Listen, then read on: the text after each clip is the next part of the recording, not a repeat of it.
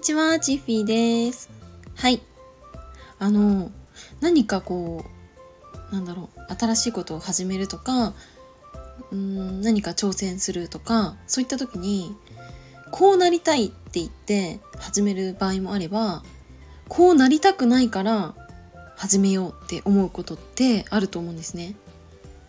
うん。まあ、その一つが副業なんじゃないかなって思っていて副業をやる理由は人それぞれなんですけど、まあ、大きく分けるとその、まあ、こうなりたいから副業をやるっていうパターンが一つでもう一つはこうなりたくないから副業をやるっていうパターンの、まあ、2つあると思っているんですよね。うん、で、まあ、私はねあのちょっと家庭の話をすると、まあ、小さい時に、まあ、私は結構ねあの教育に結構厳しい父とあと専業主婦の母がいて、まあ、その間に生まれた長女だったんですけどまあちっちゃい時からね勉強に関しては厳しかったんですよ。うん、だから私ももう勉強さえできればもう人生うまくいくとか勉強さえできていれば褒められるとか誰かのに必要とされるとか思っていて、まあ、とにかくもう勉強勉強だったんですよね。うん、だからうーんその親から漫画とかゲームとかを禁止されてたんですけど、まあ、それでもうん嫌だなって思いながらでもあでも勉強を頑張ってればもう絶対にうまくいくからこれはまあ仕方がないことだなって子供ながらに思ってたんですよね。うん、そうそんな、まあ、家庭環境の中で、まあ、育ってきたんですけどある日その気づいてしまったことがなんか私ってなんか勉強以外のことって本当は何も知らないし何もやってきたことがなかったんだなって思って恥ずかしくなったんですよね。それが高校に行ったりとか大学に行ったりとかしてこういう関係が広がった時にそれに気づいたんですよね。うん、私の周りの友達は夏休みとか冬休みとかにあのスキーとかキャンプとかなんかそういった家族のイベントっていうのをすごい楽しんでたんですけど私はあの一度もねそういったイベントに連れて行ってもらったことがなかったんですよ。そうだから本当に狭い世界で生きていてもう家の前家の前に 100m ぐらいの道路があるんですけどそこでなんかバスケしたりとかバドミントンしたりとか鬼ごっこしたりとかなんかそういう遊びをしてなんかその遊びしか知らないような子供だったんですよね。うん、だからなんかそのいろんなね人と関わってみてあこういう遊びもあるんだとかこういう楽しいこともあるんだとかいろんなことをこう吸収していった時にあ私はこれからの人生で今までのねこの20年間っていうのを取り戻さなくちゃダメだなって思ってもう狂ったようにねいろんなねことにこう興味関心を持っていろいろやってきたんですよね。うんまあその中の一つが副業なんですけどうんまあそのなんだろう今までやったことがないことをやってみたいとか私が知らない世界を知ってみたいって思ってその副業に夢中になってたっていうのももちろんあるんですけどもう一個ね私その結果が出ない時とか辛い時でもなんか無心になって副業にね取り組めた理由があるなって思っていてそれがねやっぱり女性の立場っていうものを考えたからなんですよね。私のその両親っていうのは何だろうな権力差みたいなものがもうすごい顕著にね現れてるんですよ。というのも母はね専業主婦で、まあ、家事はねもう昔からもう休まずずっとやってくれてます。だからその父は家のことに関して何もやらなくてもこう回っていくくらいいいなんですよね。うん、ただやっぱりその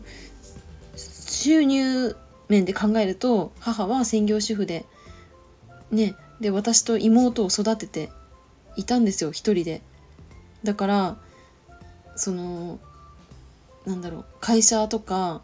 まあ、アルバイトパートみたいなのもできなくてそれでその収入に関してはやっぱり引け目を感じていたというかなんかそういったね思いがあったんですよね。うんだからなんかちょいちょいその父とね母がなんかこう話してる内容を聞いてると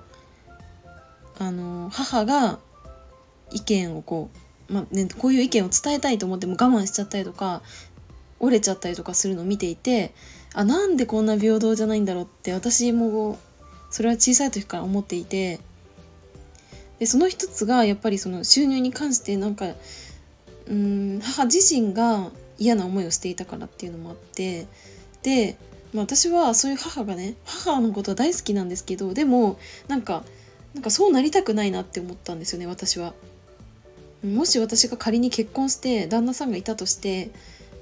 なんかそういううん収入とかでなんか権力差みたいなのを感じたくないって思ってなんかそれで燃えてたみたいなところは正直あります。うん、あとね私小さい時に幼稚園の時だったと思うんですけどあの、ね、自分でね髪の毛切っちゃったんですよ。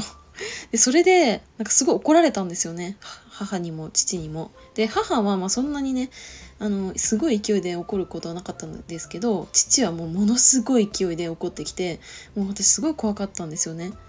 うん、で私は怒られたくないから嘘ついたんですよ。